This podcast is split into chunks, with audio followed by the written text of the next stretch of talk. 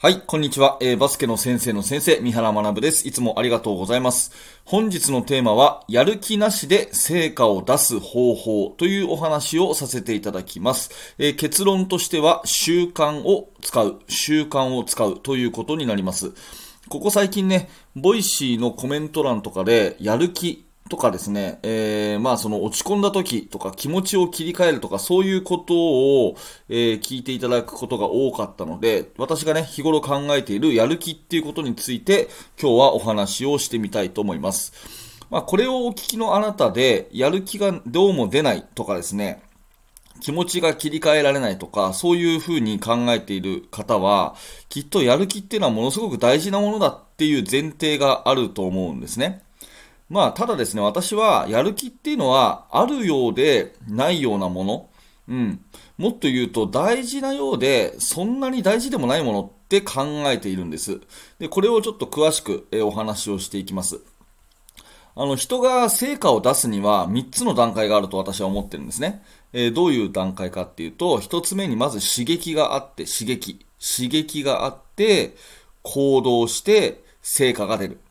刺激があって、行動して成果が出るっていう形ですね。刺激によってやる気が出て、えー行動するようになり、そして成果が出るっていうことなんですよ。例えば、私のね、まあ、 Voicy を聞きました。まあ、私じゃなくてもいいんですけど、 Voicy を聞きました。で、ああ、そうか。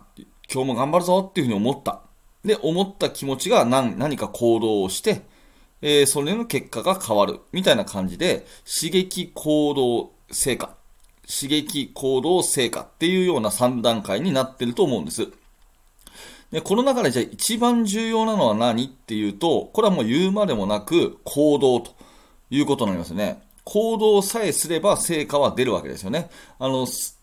まあ、成功するか失敗するかとかっていうことは別にして、失敗したら失敗したで、あ、このやり方じゃダメだったんだなっっていう一個のこう、答えが得られるって意味では、次に進めますよね。うん。で、うまくいったらうまくいったで、あ、このやり方は良かったんだなってことで確認してまた次に進めますよね。だからその、結果的にうまくいったうまくいかないっていうのは別にして、何らかこう成果は出るじゃないですか。だから、行動が一番大事なんですよ。とにかく行動さえすれば、もっと言ってしまうと、やる気なんかなくても、行動を淡々と続けさえすれば、あなたの人生は絶対に変わるんですね。うん。ただ、ここで問題なのがですね、やる気が最重要、やる気がないと行動できないっていうマインドになっちゃってる人っていうのは、これ、絶対成果が出ないんですよね。えー大事なんでこれもう一回言いますけど、やる気が最重要という誤解をしている人は、成果が出ません。えーなぜかっていうと、やる気っていうのは絶対冷めるんですよ。人間誰しも冷めるんですね。私もあなたも、あなたの教え子たちも、やる気は冷めるんですよ。それが当たり前ということで、電子レンジでチンして温めたものがしばらくすると冷めますよね。それと同じぐらい温め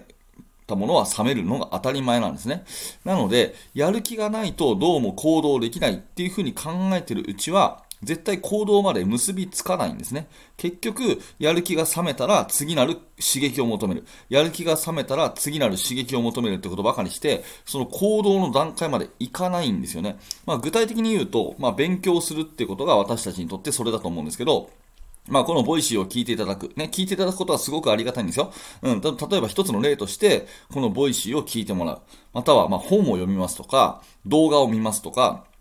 講習会に行きますとか、まあ、これ自体は非常に素晴らしい。まあ、これも一つの行動なんですけれども、これらを、ま、刺激というふうに捉えて、これを元にして、やる気が出たとするじゃないですか。今日もね、三原さんの話を聞いた。ね、何々の本を読んだ。動画を見た。よし、やるぞっていうふうになったとしますよね。でもそれを、まあこれはバスケットの指導者の方が聞いていただいてるって前提で、まあ、バスケのあなたの指導に活かさなかったら全く無意味ですよね。いくら勉強しました。動画を見ました。セミナーに出ました。っていうことをやっても、それを持ち帰って自分の練習、自分の指導に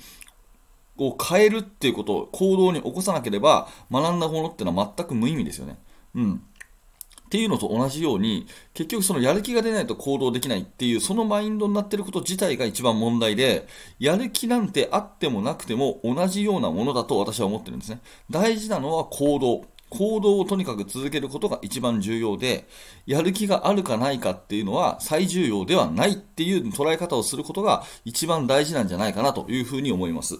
で、ここまで話をすると、必ずですね、えー、そんなのできんのと、うん、やる気がなくて行動するとか、そんな人いるのっていうふうに、あの、多分疑問を持たれると思うんですけど、これはあの可能なんですよ。絶対可能なんです。なぜならみんなやってるからです。な、何をやってるかっていうと、歯磨きです。歯磨き。歯磨きって、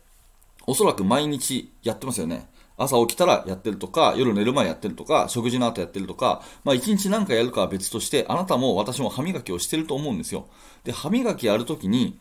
やる気出しますかっていう話ですね。うん、やる気なんか必要ないでやってるじゃないですか。で、やってるからこそ、あなたの歯は健康に保たれてますよね。うん。全くやってなかったらいろんな悪いことが起きるはずなんだけど、ね、あの考えないで、もう日頃やってるからっていう理由だけで、まあ、いわゆる惰性でね、習慣でね、やってるわけじゃないですか。で、やってると行動を起こしてるから成果は出てるわけですよね。っていうことを考えると、あの歯磨きっていうものをヒントに、やる気に頼るんじゃなくて、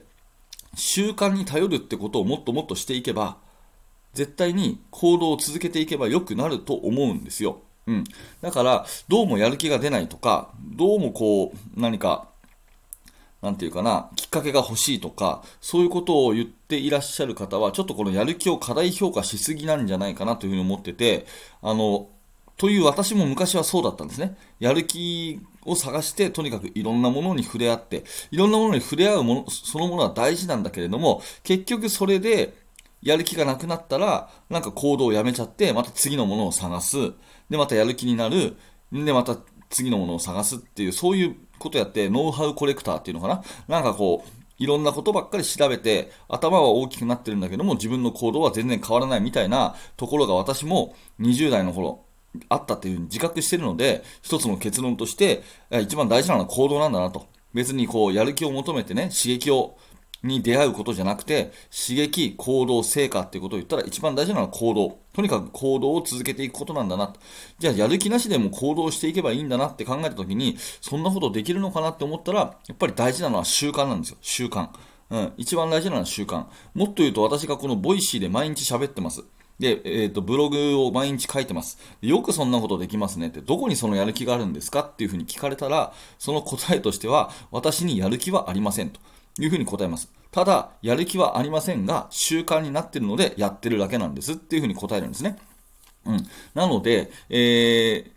やる気はなくても行動をし続ければ、確かにこれ成果出ますよね。この Voicy だって聞いていただいてるあなたがいるし、聞いていただいてる方は増えるし、増えれば増えるほど私のね、いろんな可能性が広がるっていうふうに考えたら、やる気があろうがなかろうが、こうやって毎日毎日続けて行動していくってこと自体がすごく重要なことなので、やっぱり一番大事なのは、刺激を求めて、刺激によってやる気が出た時だけ何かやるっていうんじゃなくて、やる気がたとえなくても、淡々と必要なことはやっていくという習慣。これが一番重要なことなんじゃないかなという、そんなお話です。はい、えー、もうちょっと話しますので、えー、 Voicy のチャプター区切りますから、えー、よろしくお願いします。はい。ということで、えー、いかがだったでしょうか？話をまとめていきますね。えー、まあ、人間には3段階あって、刺激があって行動して成果が出る。刺激があって行動して成果が出る。この3段階なのは間違いないんですね。うん。ただ、この中で、どれが一番大事ですかっていう問いに対して、行動というふうに答えられるようにすると、随分世界観が違ってきますよっていうふうに私は思うんです。刺激が一番重要で、やる気が一番重要で、やる気を出すことが最重要って思ってると、結局人間冷めるのが当たり前なんで、冷めたら行動しなくなる。冷めたら行動しなくなるっていう人になっちゃうんです。そうじゃなくて、やる気はなくても、刺激がなくても、日々淡々と一つのことを、成果が出ることをやり続けるっていう習慣に頼る。習慣に頼るっていうことができたら、もっともっと、えー、あなたの人生も良くなるはずだということで、えー、応援する気持ちでこの放送をさせていただきました。はい、ということで、えー、実はですね、今回の参考文献ありまして、えこれ非常に有名な本ですよね。夢をかなえるゾウっていう、あの、やる気を、えがない人に対して、えそこういう行動をしなさいと。まずは靴を揃えましょうってとこからね、始まる、えー、水野敬也さんの夢をかなえるゾウという有名な本があります。よかったらこのチャプターにね、リンク貼っとくので、えー、ぜひぜひ、えー、手に取って読んでみてください。私はこの本を読んでからね、あ、やる気よりもやっぱり習慣なんだなっていうふうに思って、えー、この考えに至りました。はい、ということでいかがだったでしょうか？えー、この放送がですね、ちょっとでも面白かった、え、興味が持てたという方は、ぜひチャンネルのフォロー、えー、グッドのボタンを押して、え、応援してくださると嬉しいです。チャンネルのフォローだとか、えー、グッドのボタンを押していただくと、この放送がいろんな方に届きやすくなりますので、応援のつもりでチャンネルのフォローとグッドのボタン、ぜひよろしくお願いいたします。え、続いて、コメント返しいきますので、お手元はそのまままでお付き合いください。はい、ちょっと待ってくださいね。コメントを読み上げます。今回のコメントもいろいろいいものがありますので読み上げます。はい、ありがとうございます。 Voicy の方でいただいているコメント、えー、たくさん昨日いただいてますね。日曜日ってあまり聞かれないんですけど、昨日の放送は非常に良かったのか、えー、深刻になるな、真剣になれという放送にいいろいろ